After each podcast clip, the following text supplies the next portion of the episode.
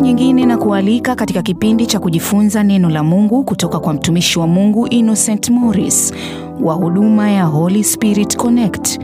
Karibu. Bwana Yesu asifiwe. Karibu katika somo letu la leo, na leo tunajifunza kuhusu kuombea kinywa. Kuhusu kuombea kinywa, neno la Mungu linatufundisha na kutuonyesha ulimi ni nini, nguvu iliyopo katika ulimi na namna ya kushughulika na vinywa vyetu. Neno la Mungu limetuelekeza. Biblia inasema katika kitabu cha Yakobo sura ya tatu mstari wa tano mpaka wa kumi neno la Mungu linasema vivyo hivyo ulimi nao ni kiungo kidogo, nao hujivuna majivuno makuu. Angalieni jinsi moto mdogo washavyo misitu mkubwa sana, na ulimi ni moto, ule ulimwengu wa uovu. Ule ulimi umewekwa katika viungo vyetu, nao ndio utiao mwili wote unajisi. Huuwasha moto mfululizo wa maumbile, nao huwashwa moto na jehanamu. Maana kila aina ya wanyama na ya ndege na ya vitambaavyo na ya vitu vyote vilivyo baharini vinafugika, navyo vimekwisha kufugwa na wanadamu, bali ulimi, ulimi hakuna awezaye kuufuga. Ni uovu usiotulia, umejaa sumu iletayo mauti.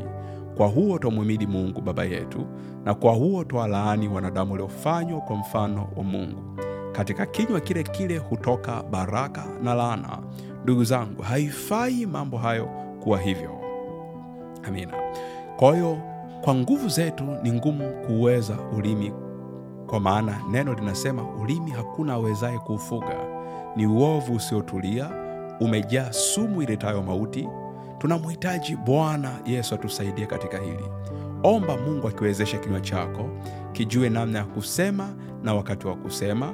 Kinywa chako kijue kitu cha kusema na kitu kisicho cha kusema. Kinywa chako kijue wakati wa kusema na wakati usio wa kusema. Unapoomba Mungu, omba Mungu akuwezeshe kinywa chako kijue namna ya kusema na wakati wa kusema. Kinywa chako kijue kitu cha kusema na kitu kisicho cha kusema. Kinywa chako kijue wakati wa kusema na wakati usio wa kusema. Bwana anasema katika kitabu cha Kutoka sura ya 4 mstari wa 11 mpaka mstari wa 12, Biblia inasema hivi: Bwana akamwambia, ni nani aliyekifanya kinywa cha mwanadamu?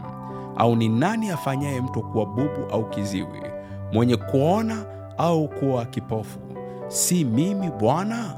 Kwa sasa enenda, nami nitakuwa pamoja na kinywa chako na kukufundisha utakalo ninena. Tazama, hiyo ni Kutoka sura ya 4 mstari wa 11 mpaka mstari wa 12.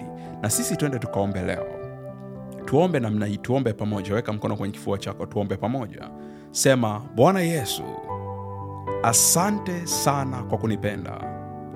Ninakupenda sana Yesu wangu. Wewe ni baba yangu, wewe ni rafiki yangu, wewe ni mwalimu wangu, wewe ni kila kitu kwangu. Yesu Kristo, ninaomba uwe pamoja na kinywa changu na unifundishe kila nitakacho kinena katika jina la Yesu Kristo, amen. Amina. Mungu wa mbinguni akubariki, ubarikiwe sana, amen.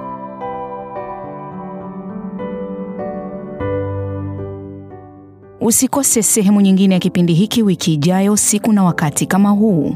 Kwa wale waliompokea Bwana Yesu kuwa mwokozi wa maisha yao, na wewe uliyetendewa muujiza, tuandikie ushuhuda wako kupitia mawasiliano yetu kwenda namba 0652796450 na katika mitandao yetu ya kijamii Holy Spirit Connect.